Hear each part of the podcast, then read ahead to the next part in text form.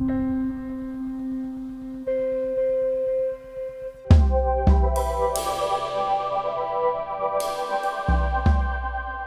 è Online Status. Se ci vedete online nella chat, è perché c'è un podcast in corso. Bentornati, bentornati. Siamo sempre Francesca e Daniela. Questo Ciao. è Online Status Podcast in corso. Oggi l'argomento del giorno è un po' particolare, ma prima, come sempre, vi ricordiamo che ci potete trovare su Spotify, Google Podcast ed Apple Podcast e per scambiare qualche chiacchiera, le vostre opinioni, insomma, quello che volete con noi, ci trovate anche su Instagram, Twitter, TikTok e Tumblr. se poi avete il nostro numero privato, come già state facendo, non siate timidi, scriveteci cose, mandateci foto, fateci vedere che siete dei veri fan. Oggi puntata un po' particolare, diciamo un po' un esperimento per un ipotetico format. Siccome l'idea è stata della nostra Daniela, io lascio a lei la parola per eh, spiegare un pochettino cosa andremo a fare oggi.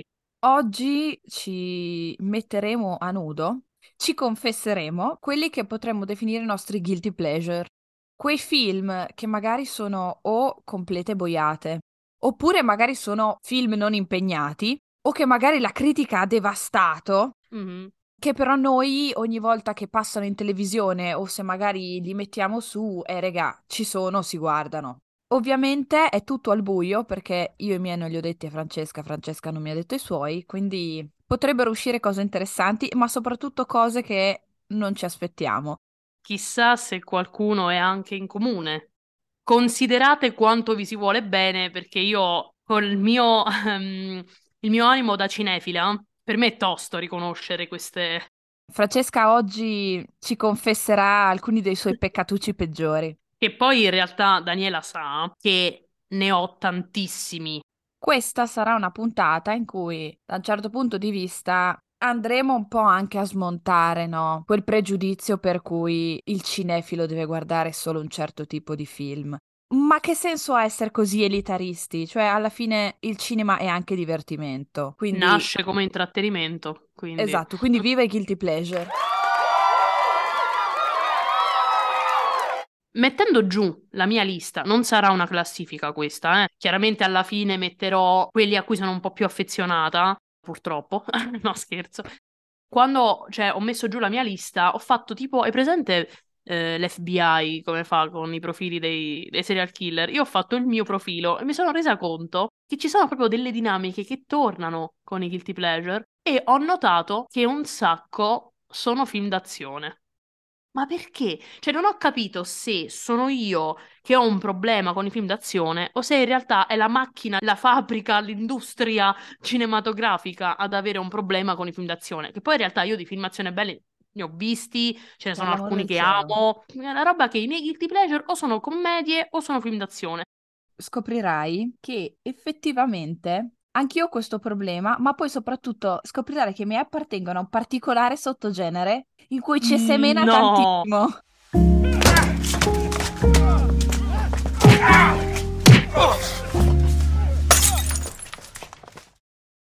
Lascerei partire te, un po' perché sono ok. estremamente curiosa, un po' perché so che tu comunque hai una lista bella farcita.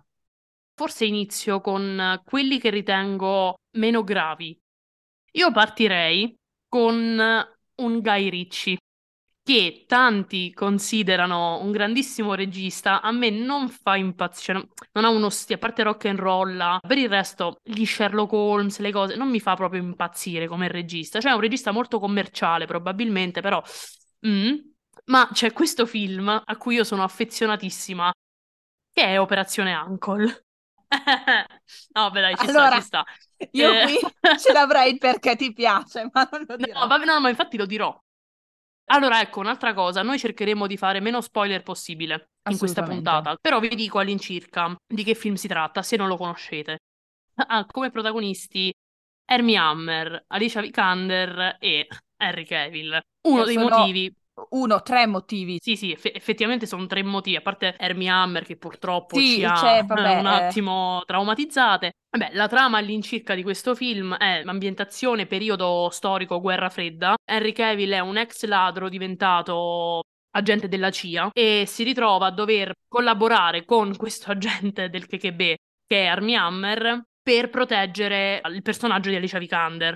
Classico film d'azione, però a me diverte da morire. Ermi Hammer russo mi fa pisciare sotto. Sì, io non ce la sì, faccio, no, io muoio con. Ermi Cioè, mi È, è fa, mi fa scassare dalle risate. Io non ci C'è riesco. poi Cioè, c'è la scena quando devono vediamo se, vestire vediamo se è quella. Eh no, Quando, fra, quando deve scena lì, Vikander, cioè sì. io lì ogni volta rido, rido come se non ci fosse un domani. Ma sai qual è la mia scena preferita? Cioè, proprio che io ogni volta, io so, anzi, forse adesso è pure peggio, perché so che sta arrivando e quindi io già inizio a ridere. Inizia a ridere. La scena per me, quella proprio che mi distrugge di quel film, è quando loro devono entrare da qualche parte, vengono beccati e c'è Henry Cavill che riesce a scappare. Si E- ficca in questo camion dove trova da mangiare e lui inizia a mangiare e c'è Hermie Hammer che scappa nell'acqua. Sto trattenendo la risata perché io già solo a pensarci mi spiscio, cioè non, non ce la faccio. Per me quel film è troppo divertente. Eh, sì, approvo. Tra tutti quanti, però, quelli che dovrò nominare, ritengo comunque essere quello forse uno di quelli meno, meno obbrobriosi, diciamo. Cioè, alla fine il suo lavoro lo fa. Lo inseriamolo anche nella mia lista perché effettivamente è... Ma guarda che secondo me succederà. Io sono certa, per esempio, che tu ne nominerai uno, anche se è una cagata pazzesca, proprio una cagata pazzesca, di quelle proprio brutte. Però voglio vedere perché tu qualche volta me l'avevi nominato, quindi chissà se l'hai inserito. Mm.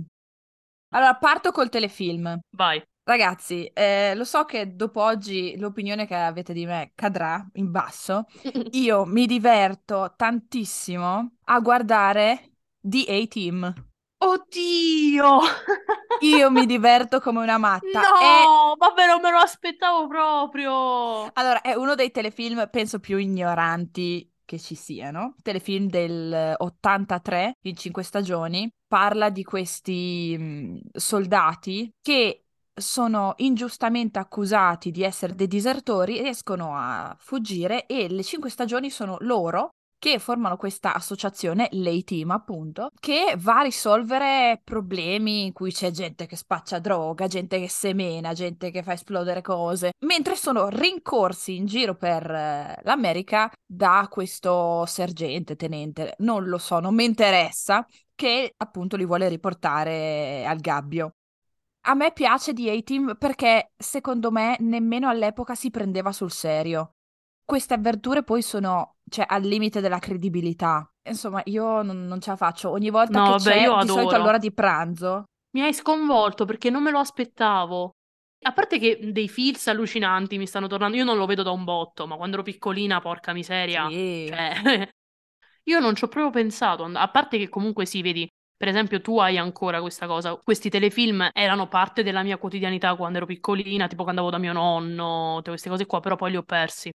Ti dico, effettivamente rientrano perfettamente in quella dinamica del sono a pranzo, accendo un, eh, un canale a caso e passano quelli, cioè come quando passavano Tenente Colombo e Jessica Fletcher, che- Mm, di cui mm. parleremo in un'altra puntata, chiaramente.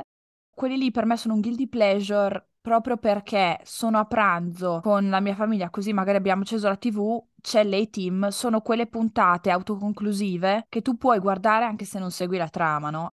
Cioè, è proprio quella dinamica di telefilm che non si usa più. E No, quindi è perfetto. Cioè, secondo me è il guilty pleasure perfetto. È vero. Grande, grande, mi è piaciuto. Però vedi, sempre azione. Eh, Quindi io rimango su questa linea e ti nomino l'altro guilty pleasure, che tra l'altro, per questo mi vengono i brividi, è una specie di operazione Anco. C'entrano due spie. Il film è Una spia non basta. È un film del 2012 di un certo MCG, dovrebbe essere lo pseudonimo di Joseph Mac qualcosa Nicol, ed è un film che ha come protagonisti Chris Pine, Tom Hardy e Reese Witherspoon. Quando ho avuto la mia parentesi Tom Hardy pesante alle superiori, ho conosciuto questo film e poi non mi ha più abbandonato. Non c'entra niente con Operazione Uncle perché è tipo è ambientato ai giorni nostri. Tom Hardy e Chris Pine sono due spie, eh, migliori amici, lavorano insieme e eh, vuoi per delle vicissitudini particolari si innamorano della stessa donna. Lei li frequenta tutti e due, uno all'insaputa dell'altro, cioè chiaramente all'insaputa dell'altro, e dovrà scegliere quale dei due. Non vi dico chi, Però pure questo, questo è proprio una cacatella proprio... Però è troppo simpatico, troppo simpatico. Poi Tomardi vederlo in una commedia romantica, perché di base Eh, sì, effetti. c'è lo spionaggio, le cose, ma è una commedia romantica, proprio al massimo, la classica, classicissima commedia romantica con i cliché, le robe. Eh, vedere Tomardi in questa specie di ruolo, a me, a me ogni volta dico, cioè lo sappiamo chi è Tomardi, sappiamo qual è il ruolo tipo di Tomardi, vederlo in una situazione del genere a me scioglie sempre il cuore, mi diverte tantissimo quel film. E poi io che non sopporto Reese Witherspoon, c'è invece una scena stupenda di lei che balla This is how we do it. Mentre ci sono loro che si spostano per tipo sgamare cosa le piace, ma non mi ricordo, una roba del genere.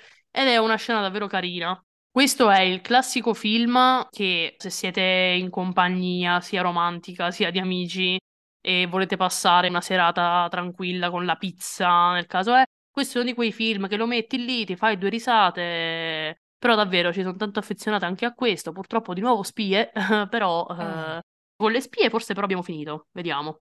Ti aggiungo, questo Mhm. Mac G è il regista di The Babysitter, Sì, lo so. partiamo di... ma poi anche del, del franchise Charlie's delle. Charlie's Angels con Lucy Liu, Drew Barrymore e Cameron Diaz, Lo che so, pensandoci so. potrebbe essere un guilty pleasure anche quello notevole.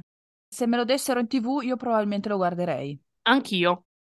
A questo Vai. punto io prendo la palla al balzo e proseguo un po' su questa scia di spie e tu ridi perché probabilmente hai già capito cosa sto per citare, che probabilmente è il mio guilty pleasure per eccellenza, ed è il franchise di John Wick. Ma dai, ma non è un guilty pleasure, John Wick. Ascolta, Ma sono John Wick- fatti da Dio. Sì, no, allora, sulla fattura non ho niente da dire, ma parliamoci a livello di trama. È un guilty pleasure perché sono tre film più uno che sta uscì di sto qua che gli hanno ammazzato il cane, ha dei traumi pregressi relativi a una vita da sicario, alla moglie morta, gli ammazzano il cane, sbrocca, dal primo film poi deve iniziare a scappare, ammazzare, cioè la trama non... No, dai. Però io John li Wick, adoro. però, però, però John Wick già è un livello Lo so, però per me è un Perché sono film d'azione fatti davvero bene, Sono capito? fatti da Dio, ma infatti, Eh. allora, infatti spenderò due parole per John Wick. Mhm. È una saga che inizia nel 2014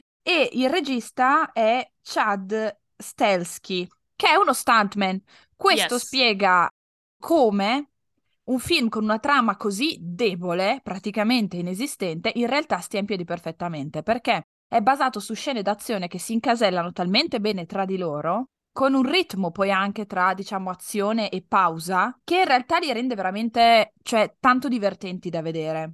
Poi c'è da dire questo, c'è Keanu Reeves, direi che quello basta a guardare un film. E poi, visto che mi sta anche guardando con gli occhi del gatto che ha visto la preda, aggiungo che mia mamma ogni volta che io guardo John Wick si sorprende di quanto mi gasi e inizi a urlare contro a quelli che non mi piacciono. È sempre una scena interessante. Adoro, Quindi niente, è pazzesco, finita la mia fantastico. apologia di John Wick. Però John Wick, eh, best guilty pleasure ever, cioè nel senso, siamo su un altro so, livello. Però effettivamente, cioè sempre per quel discorso che facevamo prima, se lo devi mettere all'interno di un, di un panorama cinematografico in cui a livello superiore stanno i film un po' impegnati, John Wick è il tipico film che verrebbe messo a un livello più basso. Sì, sì, sì, sì, sì, sì, In, sì. in maniera errata, perché l'abbiamo detto, cioè in realtà a livello di costruzione, è- la cosa bella di John Wick Ah. è che si basa sull'azione. Cioè, Mhm. quindi, così giusto per raggiungere carne al fuoco, sono in produzione, da quello che ho capito, due spin-off. Di cui Quello con Ana de Armas, che uno si dovrebbe chiamare. Ballerina e Sì. l'altro invece dovrebbe essere, basa- eh, dovrebbe essere una serie TV basata sul- sull'Hotel Continental. Mm, mm, Quindi mm, mm, diciamo mm, mm. sul- sull'ambientazione. Cioè, abbiamo creato anche l'universo espanso, cioè, rendiamoci Ragazzi, conto. la verità è che la lore di John Wick è pazzesca, eh? Sì, sì, sì, sì, sì, sì, sì, sì, sì, sì, sì, sì, sì, sì.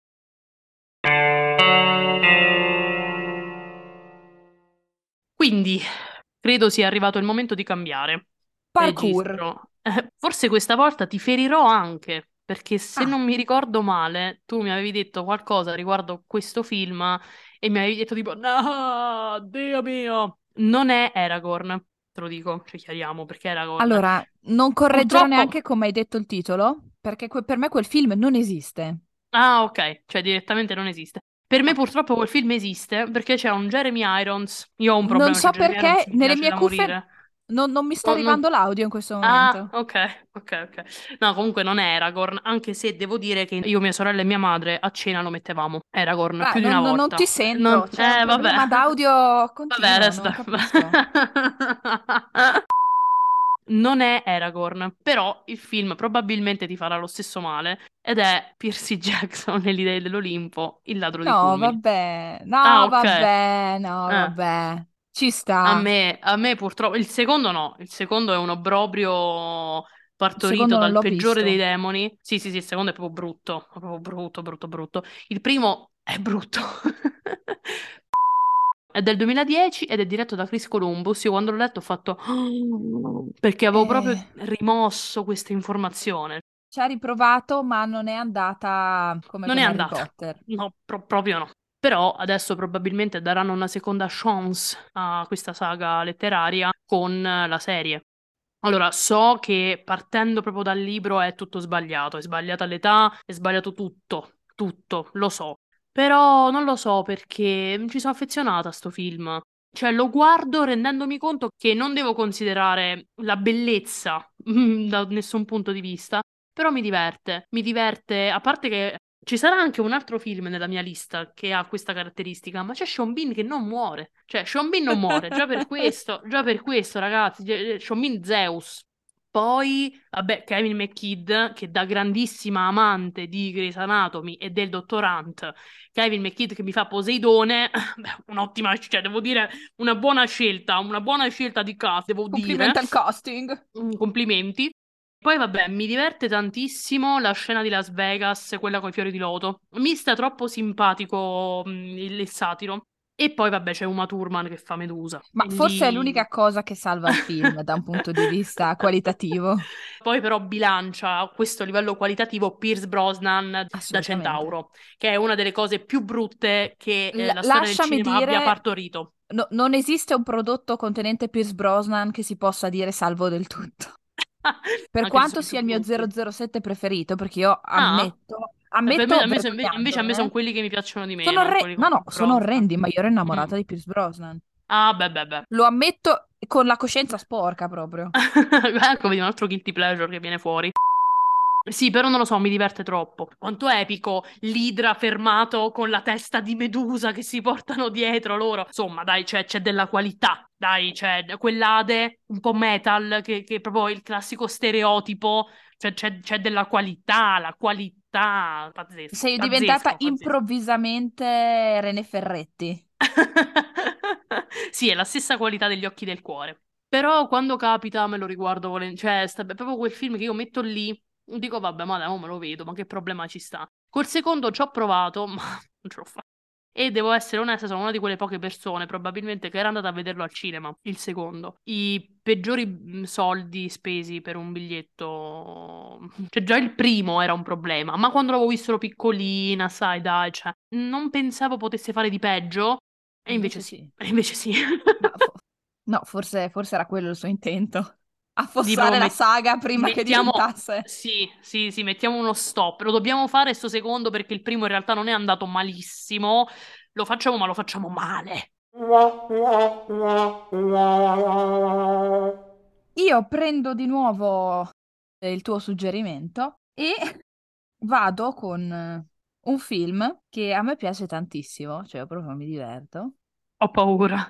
Non so esattamente se si sia passati dal libro al film o dal film al libro, tanto lo sceneggiatore è lo stesso che ha scritto il libro. Pride and Prejudice and Zombies. È lui! Lo sapevo che lo dicevi! Lo sapevo!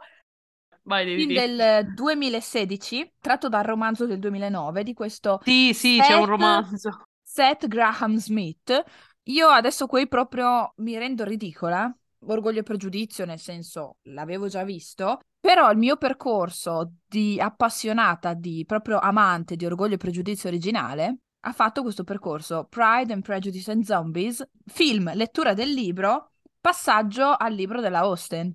Cazzo dici, ma davvero? Sì, è Ok, questo proprio... questa cosa di te, questa cosa di te mi sorprende da pazzi. Ti sto facendo vedere il Io, Bronx io, della mia io anima. alle superiori avevo già letto Orgoglio e Pregiudizio due volte. Tu no? Io no. Io credo che Orgoglio e Pregiudizio potrebbero mettermelo in qualsiasi salsa e io probabilmente lo ingoierei. Cioè... Questo è vero, questo è vero. Però, però, sì, vabbè, però comunque vedi, quando se- cioè, alla fine possono servire, perché pure Pride and Prejudice Eh e sì. Zombies, che poi in realtà è divertente. Il problema, io l'ho rivisto recentemente, il problema di Pride and Prejudice e Zombies, che in realtà poi mi fa tantissimo apprezzare quello di Joe Wright, è il fatto che le dinamiche dei personaggi sono praticamente inesistenti. Cioè le cose le Sì. dicono, le cose le dicono perché tu Sì. sai che È un odimo è... continuo. Eh, lei è Elis- no, ma lei è Elizabeth Bennett, quindi si deve innamorare di Darcy, dal- però in realtà Sì, non sì, succede. sì. Cioè, quella roba lì non succede. Se le Lo dicono so. e basta le cose, Lo capito? so, lo so. Però alla fine, alla Lo, fine, lo- lo ehm, accetti, diciamo che lo accetti sì, perché è divertente. Cioè, se sì, tu è conosci quello, capito? Pregiudizio, poi ti diverti con questo. Sì, ti diverti perché poi que- le dinamiche sono accennate, capito? I personaggi sono proprio nu- nulli, non esistono. Sì, no, Però sti cavoli, non è, non è quello il problema, capito? Cioè, è divertente sta cosa che te li vedi con sta roba del- degli zombie. Sì, sì, sì, sì, ehm, sì. Diciamo che devi... Allora, se tu hai presente Orgoglio e Pregiudizio e le sue dinamiche, lì, diciamo, sono accennate. Tu Ci completi gli sono. spazi bianchi perché lo conosci e allora poi ti diverti. Allora, in due parole la trama, ma proprio due parole, cioè è Orgoglio e Pregiudizio, ma in quest'epoca Regency in cui ci sono gli zombie. Cioè, e Mhm. quindi tutte le persone sono allenate in qualche arte marziale, che poi vabbè lì mi fa molto ridere che tutti sono allenati in quelle giapponesi, ma solamente i Bennett in quelle cinesi, oh mio Dio. E, e Oh, quindi il niente, tutti trash. combattono contro questi zombie. Eh, insomma, la, la trama è proprio pochina, però è molto divertente. Oltretutto, io vabbè, sai quanto mi piaccia Matt Smith come attore? Io non posso non divertirmi con la sua interpretazione del cugino. Cosa mi hai ricordato? Cioè, è una delle volevo... parti più belle. È Guarda che paradossalmente, nello, tra virgolette, trash e schifo delle dinamiche inesistenti dei personaggi, là si vede che lui è un attore della Madonna, perché è l'unico personaggio che, nonostante il fatto che sia ridicolo, che faccia ridere di qua e di là, è l'unico personaggio che ha un senso. E infatti, Funziona. quando c'è lui, quando c'è lui, fun- cioè la, la sua dinamica funziona. E infatti io, per esempio, che odio se, del cugino, io lo, lo- lo- detesto Sì, è una figura insopportabile. lì mi sta simpatico. Poi il E... resto pure è divertente, è un film che ti No, guardi, sì, cioè è cioè... leggerissimo proprio. Assolutamente sì. Che poi No, il libro è ancora più trash. Lo stesso autore, cioè lo stesso sceneggiatore, questo Seth Graham Smith, ha scritto, sceneggiato un altro film molto trash che però io trovo sempre molto, molto io lo so cosa stai per dire, io lo so cosa stai per dire. di- il titolo italiano, che sembra anche un film di un certo spessore nel suo genere, Io lo so 2012, è cosa stai per dire. La leggenda del cacciatore di vampiri. Titolo originale: Abraham Lincoln Vampire Vampire Hunter. Sì, Ragazzi, è divertentissimo anche quel film. io lo sapevo, sì, lo sì, sì. sapevo, lo sapevo. Assolutamente, Che divertentissimo. cavolo di film quello, mi è rimessa Che la voglia di vederlo. mo. realizzo ora che c'è anche Anthony Mackie. Serio? Mm, Ho Serio? rimosso questa informazione. Io da un sacco che non lo vedo, però è segnato nel cast. Dio mio, ma davvero? Giuro, a meno che non mi stia mentendo internet. Tra l'altro anche di questo ho il DVD perché è un guilty Anch'io. pleasure, è un guilty pleasure condiviso con eh, mia mamma e mia sorella. Invece un periodo più breve di, di vita, da questo punto di vista, ce l'ha, ce l'ha avuto il film eh, Hansel e Gretel, Gretel e Hans, no, no, Gretel e Uh, Hansel è un film horror stupendo, Gretel e eh, Hansel che è un'altra cosa. Invece quello Hansel e con Gretel, quello Jeremy con... Renner?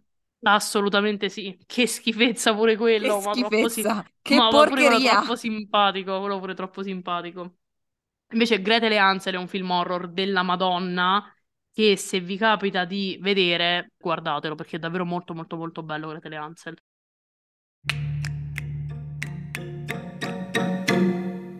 A te la palla per, il- per- per- per la tua prossima Ok, adesso allora io, io- io- andrò su una parte che comunque abbiamo, ab- abbiamo toccato, cioè stiamo toccando un po'.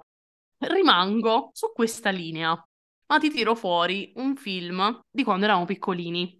Non so se lo conosci, ma io purtroppo sono talmente tanto affezionata a questo film che io ri- mi capita di riguardarlo anche ora che ho quasi 30 anni. Ed è La Casa dei Fantasmi.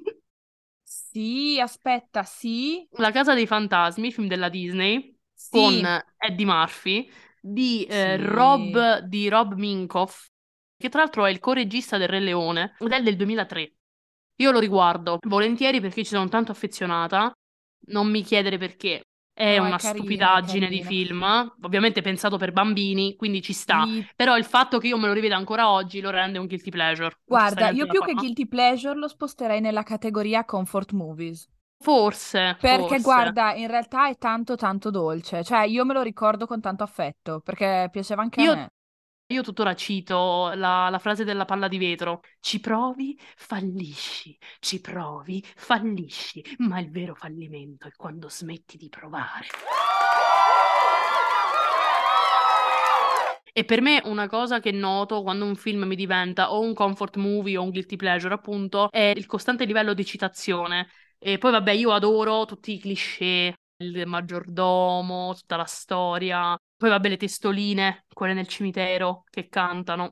Vabbè, prego. Ok, allora, uh, a costo di sembrare ripetitiva, io mi gaso tantissimo guardando i vari Ip Man. Allora, Ip Man è una saga sulle arti marziali Ok, qua mi di sconvolgi perché non questo, ce l'ho di presente. questo maestro appunto di Wing Chun, che è Ip Man.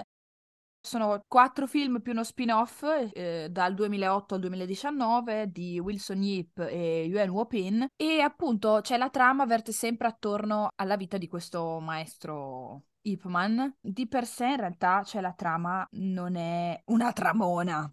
Sono ambientati durante la seconda guerra sino-giapponese, quindi Ok.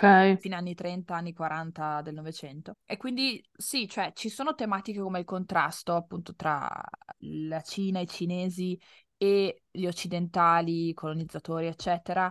Però di base, cioè sì, la trama è sempre abbastanza semplice, però ci sono queste botte da orbi con tutta la tematica dell'arte marziale, il rigore, eccetera. Io mi diverto tantissimo e come per John Wick mi sgolo. Beh, li guarderò, li guarderò perché questi non li ho mai visti. In realtà, cioè, sono, anche sentito bellini, forse qualcosa, ma non...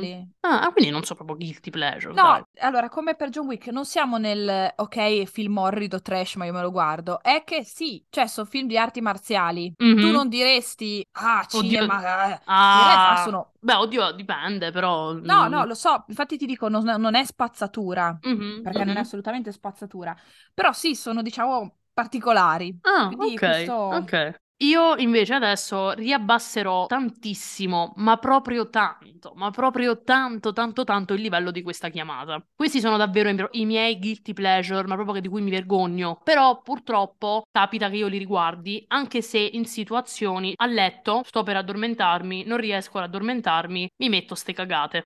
Li dico insieme perché mi vergogno davvero tantissimo, però io li dico perché devo essere onesta con me stessa. Sappi che sto proprio abbassando il livello perché si parla di film italiani, ma sono proprio la, Oh. la parte più brutta dei film italiani. Finché non Ah, c'è De Sica, io non ti giudico. No, no, no, De Sica non c'è. O De Sica Boldi. non c'è, neanche Boldi. Sto parlando di maschi contro femmine, di Brizzi. Certe volte io me lo metto, me lo faccio andare e me lo guardo pure. Mi capita spesso di citare la Cortellesi quando fa E sti cazzi? E lo guardo, lo guardo in realtà per Posso rendermi conto di che che schifezza possiamo Posso dire che produrre, però in però realtà ci sta, nel senso non è, non penso sia uno dei punti più bassi della produzione italiana. In forse realtà è no. divertente. Allora, no, è divertente? No. Come dire, in realtà è, purtroppo sì, eh, si guarda. Sì, si lascia guardare, tipo quando sto a letto che dico non ho la testa per guardare qualcosa di nuovo, capita che metto o film d'animazione, appunto, o commedie che so che mi piacciono, però che sono carine. Però mi capita anche di mettere questa e di mettere un altro che forse è pure più brutto, che è Come tu mi vuoi. Di Volfango De Biasi del 2007, che ha come protagonisti va- la- va- Vaporidis, e la, Vaporidis e, mm, la e la Capotondi, Capotondi. eh, che è un film orribile. Prova a criticare la, la società facendo il gioco che vorrebbe criticare. Un film brutto. Però è uno di quelli che appunto dico, vabbè, è talmente tanto brutto da fare il giro al contrario e dico, me, me lo, me lo- me lo guardo, però ci rido sopra. Cioè, Vuoi non so dirci la trama in due parole? Ma classico cliché della ragazza studiosa, quindi automaticamente bruttona troccolo, che si innamora di quello figo ma deficiente, perché di base quello che poi in realtà si scoprirà che tanto deficiente non è, sì. Alla fine lui ci va a letto per, per non pagare le, le ripetizioni. E Gli piace, però, però non ha, però non ha- non ha le palle di dire guarda che comunque mi piace.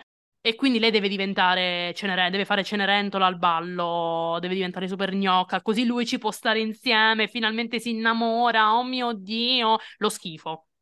Però sì, certe volte mi capita di guardarlo, mi rendo conto, lo, lo guardo per rendermi conto di quello che non voglio essere, non voglio fare, non voglio dire. Queste sono proprio le, le, vergogne proprio, cioè quelle che davvero dico, ma perché lo sto guardando? Però lo guardo. Vabbè, però da qua penso che possiamo solo risalire, no, Fra? Ah, no, no, no, perché... Ah, no, allora, okay. secondo me sì, secondo me sì, ah, okay. però comunque ti aspettano quattro perle. Ok. Sì, ma perché dai fine alla fine non è che erano stati detti film oggettivamente obbrobriosi, erano film che giustamente non pretendono di essere cinema o arte, diciamo. quindi, quindi ci stava proprio scendere giù negli abissi. Questi li ho messi, ma li ho messi giusto per una voglia di sincerità totale.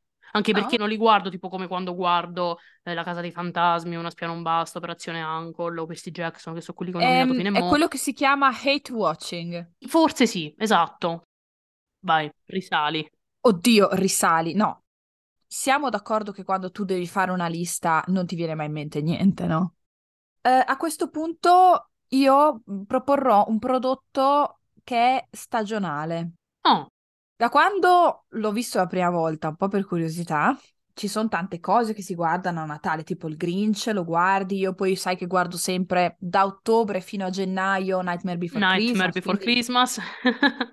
eh, sto girando intorno a questa cosa perché io mm, ogni Natale mi riguardo un film del 2020 diretto da Debbie Allen che si chiama Natale in città con Dolly Parton.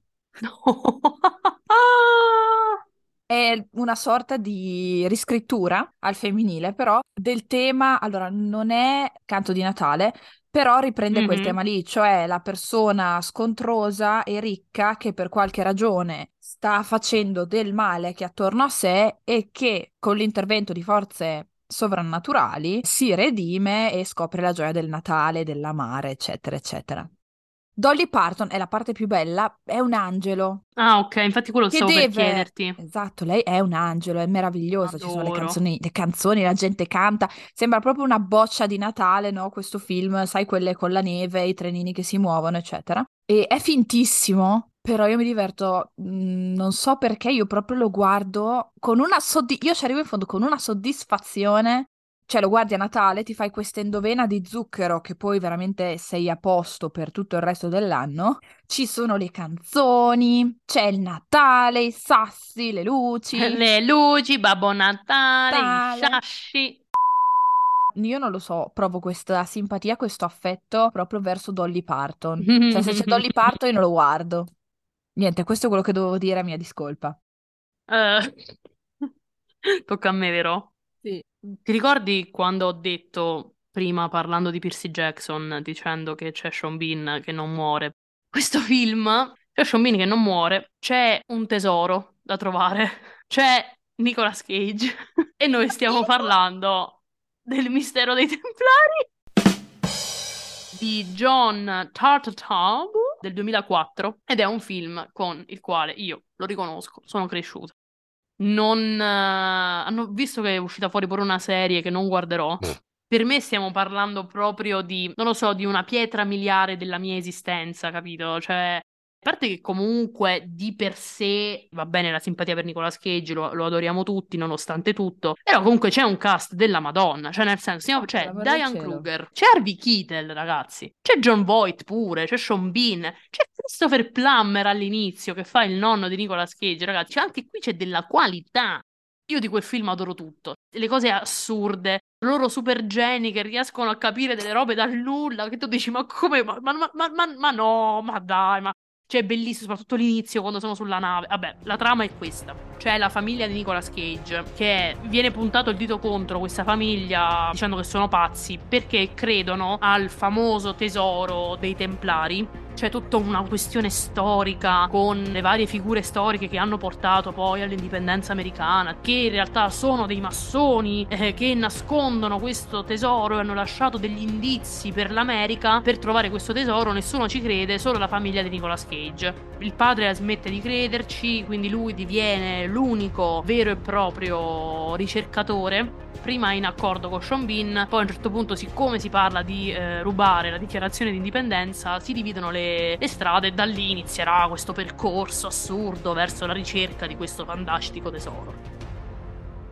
Ci sono dei livelli di epicità in questo film pazzeschi, ma mai come il succo di limone sulla dichiarazione di indipendenza. Qui c'è del genio. Tarkovsky chi? il succo di limone sulla dichiarazione di indipendenza. Eh, no, poi va a finire lì... fuori che in realtà si può fare. Io ho sempre preso in giro per sto fatto, ma in realtà va a finire che senti qualcuno che si occupa di manutenzione di do- documenti storici e ti dice no, no, in realtà si può fare. Ba- barba scura, cosa succede se si mette del succo di limone sulla, sulla dichiarazione, dichiarazione di indipendenza, indipendenza americana? americana? No, però siamo d'accordo sì. che cioè, è uno di quei film che effettivamente poi da ragazzino soprattutto ti diverti tantissimo a guardare. Ma stai scherzando, ma io, Perché, io amavo. Ma sì, ma poi ha proprio quel sapore di avventura che vorrebbe fare anche ragazzino. Perché alla fine, cioè, se tu ci pensi, anche tutti gli stratagemmi, anche quella cosa lì del succo di limone, sono tutte cose che il ragazzino riesce a capire. Sì, ma e pure la cosa che quando trovano una, un ennesimo indizio e si riferisce all'ora esatta, lui riesce a capire che l'ora esatta è quella sulle monete da 100 dollari e lui prende la, con la bottiglia d'acqua e si mette a fare lo zoom. Cioè, raga, è una roba di un, di, un, di un, assurdo, ma di un assurdo che pure qua fa il giro al contrario e diventa iconico. Sì, sì, sì, esatto. Perché come esatto, può non no, diventare no, no. iconico?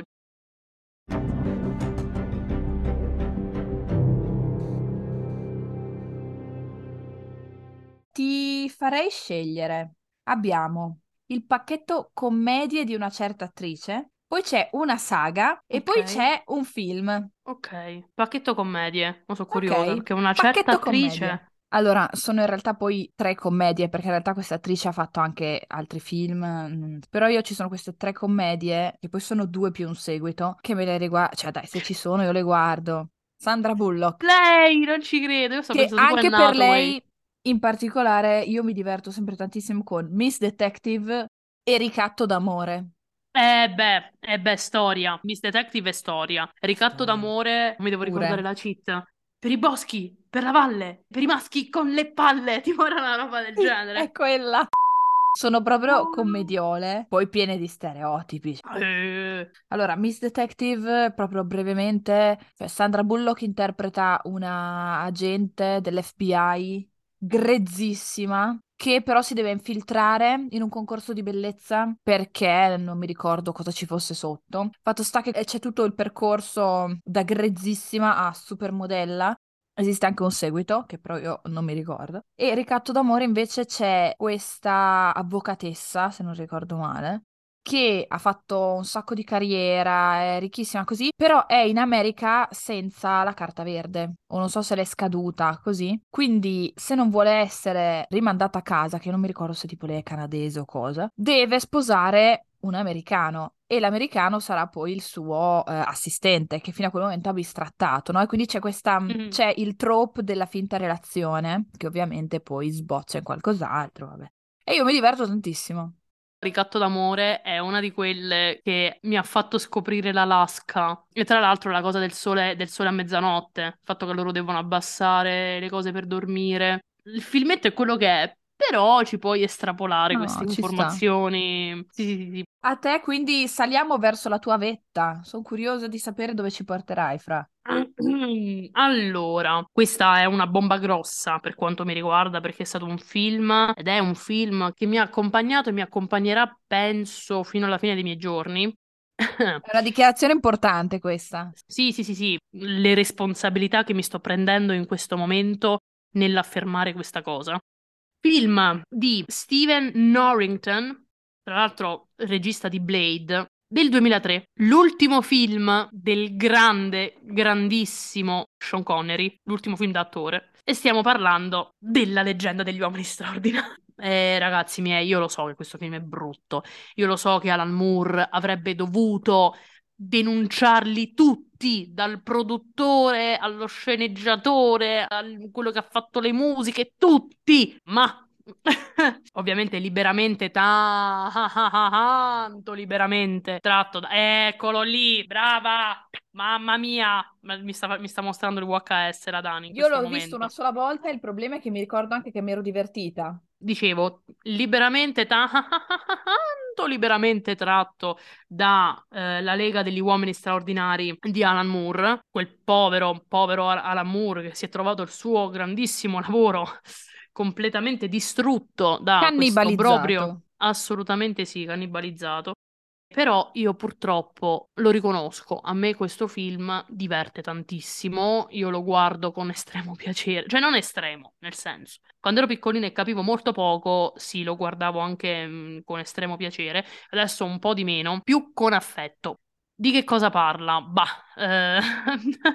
Ma avete presente tutti i grandi classici della letteratura? Tutti insieme si uniscono. Appassionatamente. Sì, si uniscono per combattere questa persona, che non si sa chi è, che li minaccia credo che sia ambientato a fine 800, inizi 900, quindi c'è l'alone della guerra che si sente. Alcuni di questi personaggi sono Dorian Gray, eh, il Capitano Nemo, l'Uomo Invisibile, Tom Sawyer, Alan Quatermain e poi ci sarebbe Mina Harker. Il cattivo non ve lo spoilerò perché mi sa che non Nel lo Nel dubbio andatevelo subito. a vedere e danno luogo a uno dei film più trash della storia ma perché di base più che altro sai cos'è?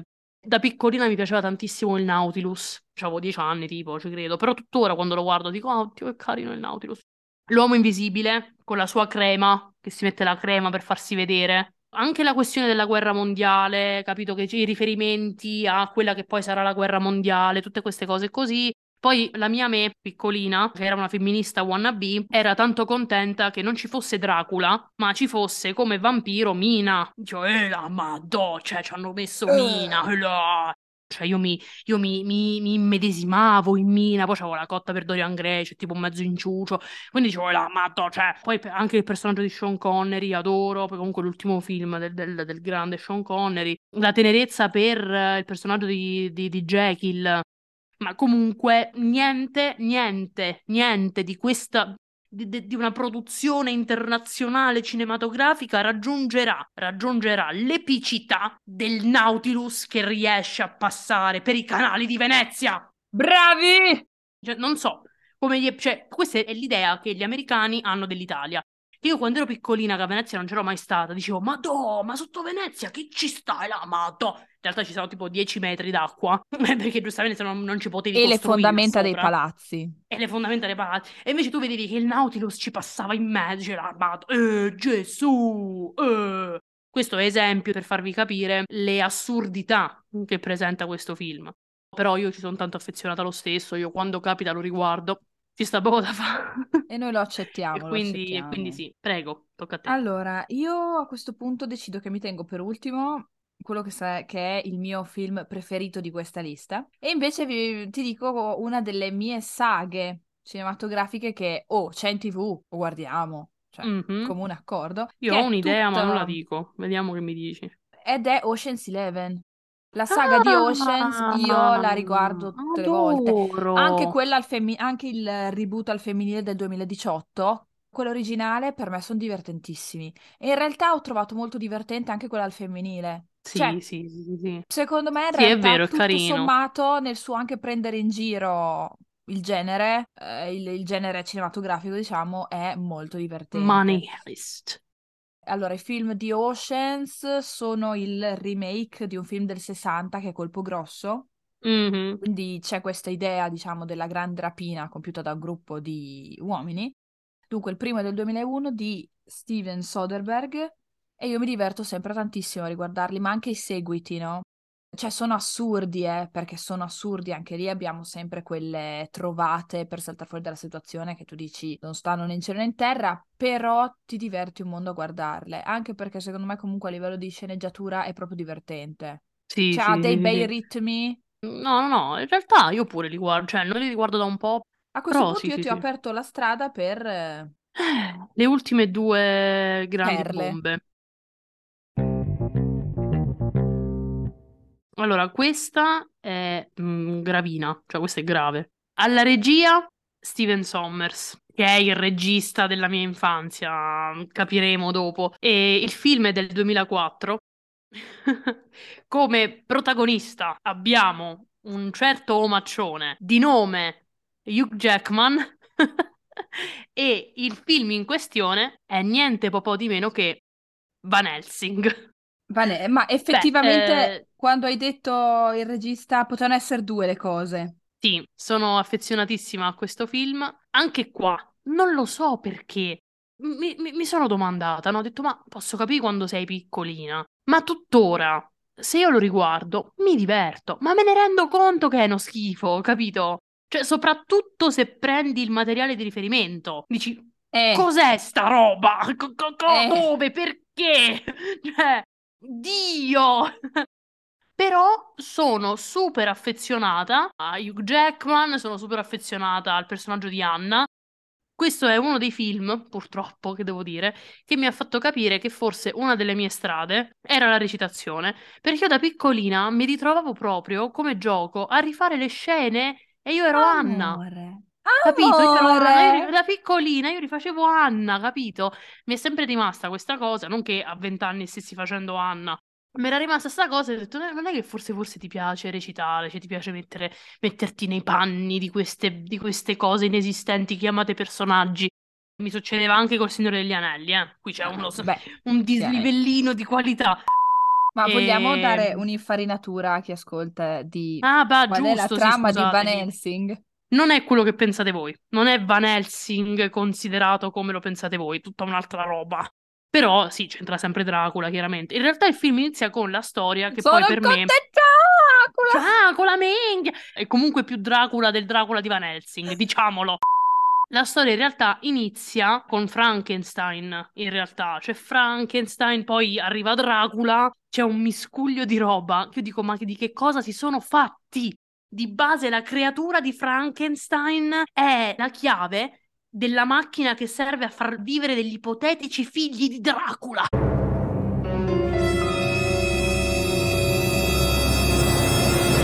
Che cosa girava a Hollywood in quel periodo, non lo so. Eh. Questa è la storia, nel senso che fa partire il film. E di mezzo ci sarà Van Helsing, che è un soldato del Vaticano che va ad uccidere queste creature Infatti lo conosciamo che sta uccidendo Mr. Hyde il Vaticano poi lo manda in Transilvania ad uccidere Dracula con l'aiuto di il sidekick più assurdo e trash della storia, che dovrebbe far ridere, che lui tipo è tipo un frate. Tra l'altro è coso, è Faramir. Uh, tutto l'arco di Frankenstein in realtà è carino. A me provoca tenerezza, diciamo, finiamola là, quando chiama padre sì, ci sono delle cose che provocano una tenerezza di un certo tipo. E c'è il finale con il mare, non dico nulla. Forse una cosina te la può smuovere, ma insomma è tanto trash. Che cosa ci dobbiamo fare? È così. Eh, ma Ego. c'è da dire che, che, Hollywood di film brutti su Dracula ne ha fatti parecchi. Cioè, mi sta. Non so perché mi è venuto il flash uh, di Dracula Assolutamente Untold. sì. Forse è ancora più brutto di Van Helsing. Ah, sì, Dracula Untold, sì, sì, sì, orribile. Prego, tocca a te. Allora, come sempre io mi attacco, cioè, guarda, in realtà è l'ultima proposta che devo farti, è l'ultima confessione. È un film che, premetto, non so in quanti l'abbiano visto o lo conoscano. La critica lo ha massacrato ed è considerato, non mi ricordo chi è che l'aveva detto, la controparte al femminile di 300. Ora, a me 300 non piace, ma questo film mi piace un sacco. Francesca si è messa le mani in faccia. Vabbè, dai, dillo, dillo, dillo. Dai, dai, dillo! Film del 2011 di Zack Snyder è probabilmente l'unico film Snyder che mi piace, Sucker Punch. Lo sapevo. Ascolta, non puoi essere l'unica che guarda la roba trash, fra. No, no, no, ma tu, tu, cioè, tu hai ragione. Por- Lo accetto, la... Sucker Punch. Anche sono proprio io che con Snyder ho un bruttissimo rapporto. Zack Snyder non, piace, non mi piace niente. L'unica cosa che salvo è appunto Sucker Punch, che è trash, è trashissimo. Però, cioè, se tu mi metti davanti un film che è narrato su tre livelli di realtà, eh, io ci casco. Tu mm. sai che io quando ci sono queste cose... Parti. Cioè, vado proprio giù, tappeto. Trama in brevissimo. C'è sta ragazzina che viene accusata di aver eh, ucciso, non mi ricordo se il patrigno, sì, e quindi viene internata in questa sorta di manicomio femminile dove le detenute sono sottoposte a lobotomia, eccetera, eccetera. Qual è il punto? Il punto è che si incasellano degli altri livelli di realtà su questo, che non viene mai spiegato quanto siano realtà e quanto siano allucinazione. Per cui questo manicomio viene poi trasformato in una sorta di casa di piacere, dove però queste ragazze sono allenate per diventare delle combattenti che in un terzo livello di realtà, che è molto simile a un videogioco, distruggono e sconfiggono creature che sono poi la trasposizione dei personaggi del manicomio. Io non lo so, io mi diverto moltissimo, poi vabbè c'è tutta una rete di simboli eccetera, io mi, mi diverto, una colonna sonora che spacca veramente le sedie e, e quindi è così, io lo, lo ammetto, però è veramente l'unico film di Zack Snyder che accetto. Niente, eh, la mia confessione l'ho fatta. Vabbè, mm, io ti dirò, per quanto riguarda il mio Assolvimi. gusto, con Snyder hai toccato il fondo come io ho toccato il Sì, fondo. lo so. Mhm, mhm. Niente, Eh, così vabbè, io ho chiuso il baule delle- dei miei peccati. Ah, era il tuo ultimo? Allora, finisco io in grande. È sempre lui, sempre Steven Sommers, ma in questo caso andiamo qualche anno indietro. Stiamo parlando di due film. Il terzo no, perché per me il terzo non esiste. Non Per esiste. me il terzo è da rimuovere dalla faccia. Come il remake del 2017, che è ancora peggio. Quale remake? Eh, Non quale? No, esiste infatti, non... Tom Cruise? Tom Cruise chi? Sto parlando di loro. Il duo che mi ha formato. Film del 1999 e del 2001, rispettivamente La mummia e La mummia in ritorno. La mummia di Steven Sommers è il remake della mummia, dell'omonimo film del 32, quindi quello di Tom Cruise che non esiste. Sarebbe dovuto essere, perché non esiste, eh, il remake del remake. È proprio uno di quei film che io so a memoria, termino le frasi degli attori, cito di continuo. Ovviamente, avendoli visti già da quando ero piccolina, sono affezionata al doppiaggio e quindi cito di continuo: Non è la prima volta che me lo dici. Ah, Del secondo, quando cominciano a fare questo è maledito, quest'altro è maledito. Poi vabbè, la frase di Giovanna quando fa Dulcis in fundo, la mia piaga preferita, pustole e vesciche. Per non parlare di Rachel Weisz quando fa Cosa ci fa un posto come me in una ragazza come questa? Vabbè, la trama, ragazzi, è molto semplice. Siamo nell'antico Egitto, all'inizio del film, c'è questo sacerdote del faraone Seti I, innamorato della futura moglie del faraone. Loro due si mettono in combutta per uccidere il faraone per potersi vivere questa storia d'amore. Rimarrà sempre il dubbio perché poi ovviamente verranno fermati, lei si suiciderà e lui verrà mh, sottoposto all'Omdai, C'ho la maledizione delle maledizioni dal punto di vista della mummificazione. Io mi, tuttora mi domando, dico, sì, ma voi dopo che ammazzavate Seti I, che cosa volevate fare? Però, però noi non lo sapremo mai perché purtroppo ad Imhotep e a Nexunamun non è stato consentito andare oltre. Poi ci si catapulta nel 1900, mi sa gli anni 40, non mi ricordo, dove questa mummia per errore da delle persone che cercano sempre i tesori nascosti dell'antico Egitto verrà riportata in vita.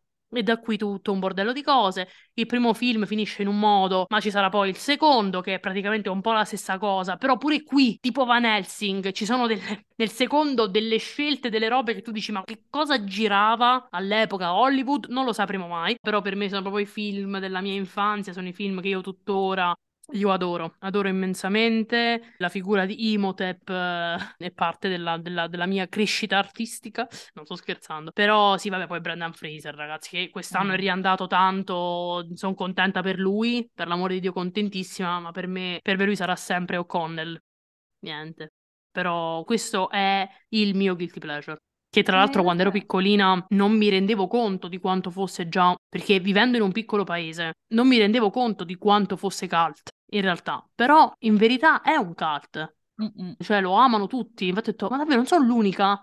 Ma ti dico, secondo me è uno di quei film fortunati perché sono riusciti ad avere, probabilmente sia grazie alla scrittura che grazie al casting, dei personaggi a cui non riesci a non affezionarti. È quello, infatti. Secondo me è quello che fa in modo che queste cose diventino poi in realtà dei cult, perché comunque lo è, cioè John Hanna, ma vai pure, me, me era uscita su Twitter o su Facebook la scena in cui Benny si ritrova Imhotep davanti, si ritrova la mummia, e per pararsi il culo non sa che c'ha tutte le catene, le catenine di tutte le religioni, tutte, e lui comincia a indicarle tutte perché dice, ma prima o poi c'ha zecco, santi Dio. Cioè, quella scena è, è un cult allucinante, cioè è assurda, ma è cult. Poi capito appunto pure Brendan Fraser è ricordato e amato per, per O'Connell, capito perché? Mm, ci deve essere qualcosa che funziona, santi Dio. Anche perché poi per riuscire a fare pure il terzo, dopo anni e anni, non andò bene, ma perché quello davvero, cioè, a tutto c'è un limite, uno si può fare andare bene, perché poi pure lì, appunto, che cos'è che faceva schifo? Si erano perse quelle dinamiche tra i personaggi che erano forse il punto forte dei primi due. Sì. E poi la cosa buona è che non si prendono sul serio, cosa che probabilmente poi peggiora in Van Helsing, siccome è sempre lo stesso regista. Sì, Van Helsing cerca di essere molto più dark. Sì, esatto, capito. Invece la mummia alla fine, capito? Cioè, La mummia... la manda in vacca da subito, Sì, sì, sì, capito? sì, no, no, no, ma è Cioè, pure pensato... quan- quante volte pure O'Connell, alla fine del primo, si sta scontrando con le mummie e i servi e comincia a fare... "Ah!" Perché non si pigliano sul serio, capito? Invece, capì, Van Helsing, tutta questa cosa, mi piace comunque, ma non è la mummia.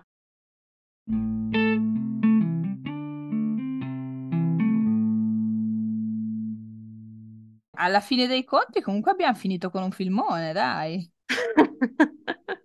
Tra quelli che possono stile. essere i guilty pleasure, sì, sì. Poi vabbè, ce ne sarebbero tantissimi altri da dire, perché in realtà ce n'ho tantissimi. Però questi, poi sono contentissima che tu abbia tirato fuori alcuni che mi aspettavo che tirassi fuori. Purtroppo mi Eh, beh, sì. Lo so che li dice, lo so, lo Sì, so, lo sì, so. sì, sì.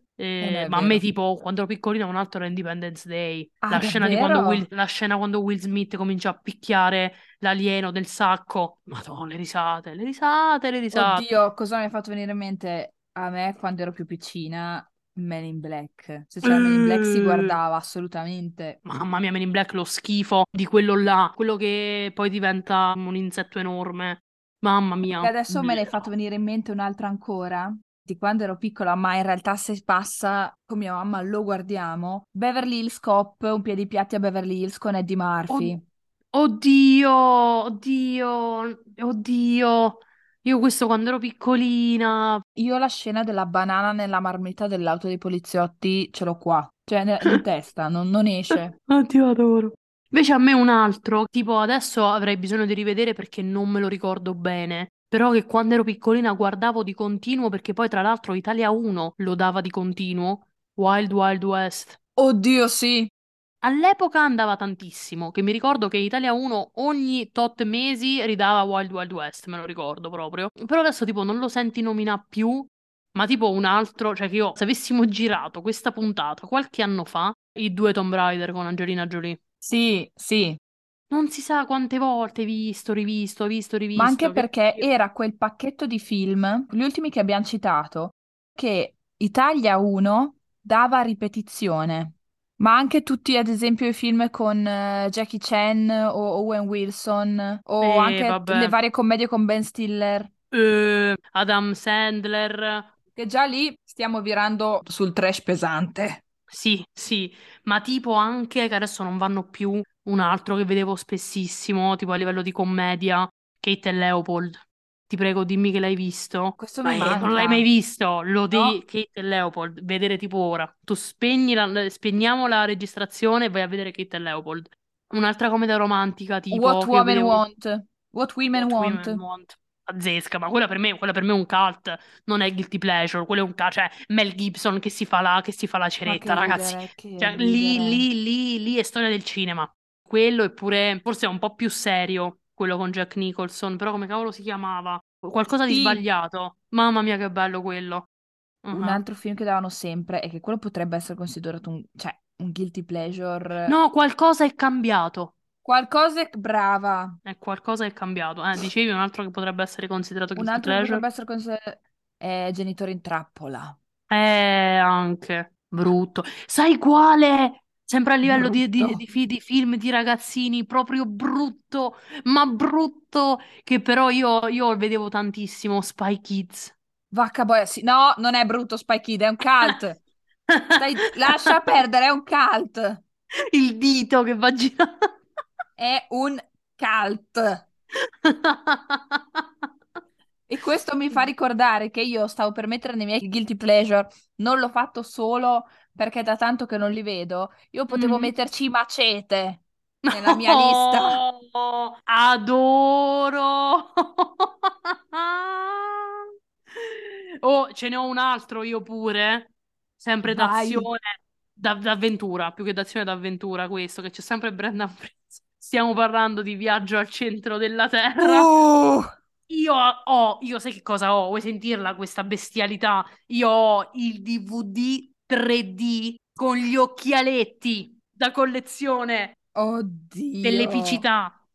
L'altro che a te avevo nominato a proposito di Jennifer Lopez è Prima o poi mi sposo, The Wedding Sì, Planner. sì, Che la mia cotta, la mia cotta per Matthew McConaughey parte da lì. Che cosa dobbiamo fare? Cioè, Eh, ma perché privarsene? e un altro che non so se considerate guilty pleasure, te, te lo chiedo. Dragonheart è da considerare guilty pleasure Allora, o in realtà è un bel film? io non lo vedo da talmente tanto tempo che non mi ricordo. Io ho solo proprio un vago ricordo e sapevo che mi piaceva tanto, ma tanto, tanto, tanto. Quindi io decido di sospendere il mio giudizio e di infilarlo in quella cassetta chiamata i comfort movie o i film del- dell'infanzia. Non l'ho rivisto negli ultimi mesi, però recentemente l'ho rivisto. E io sarà che lo guardo con gli occhi dell'amore. Io sono troppo affezionato a quel film. Poi se pensi che in originale è Sean Connery e nella- in italiano è Gigi Proietti, io non, non ce la, cioè non ce la. Per me quel film è- non riuscirei a giudicarlo male, anche se È del finire che lo vedo. 96. Mi ci viene da piangere. È troppo importante per metterlo tra i No, guilty sì, pleasure, sì, non ci no, no, no, riesco. guilty pleasure. Tu dici che possiamo chiudere questa scatola di oscenità? Forse sì, Direi che ci ci siamo siamo esposte date. anche troppo. Beh, direi di sì. Se i nostri ascolti dovessero calare ancora di più, il che vuol dire ridursi a zero, o meglio ai nostri due, sappiamo per quale ragione. Sappia- Oh sapremo yeah. E le immagini quelle 15 anime che ci ascoltano, no? Le immagini che dico, ma questi hanno sti gusti, io devo ancora sentire opinioni di queste persone.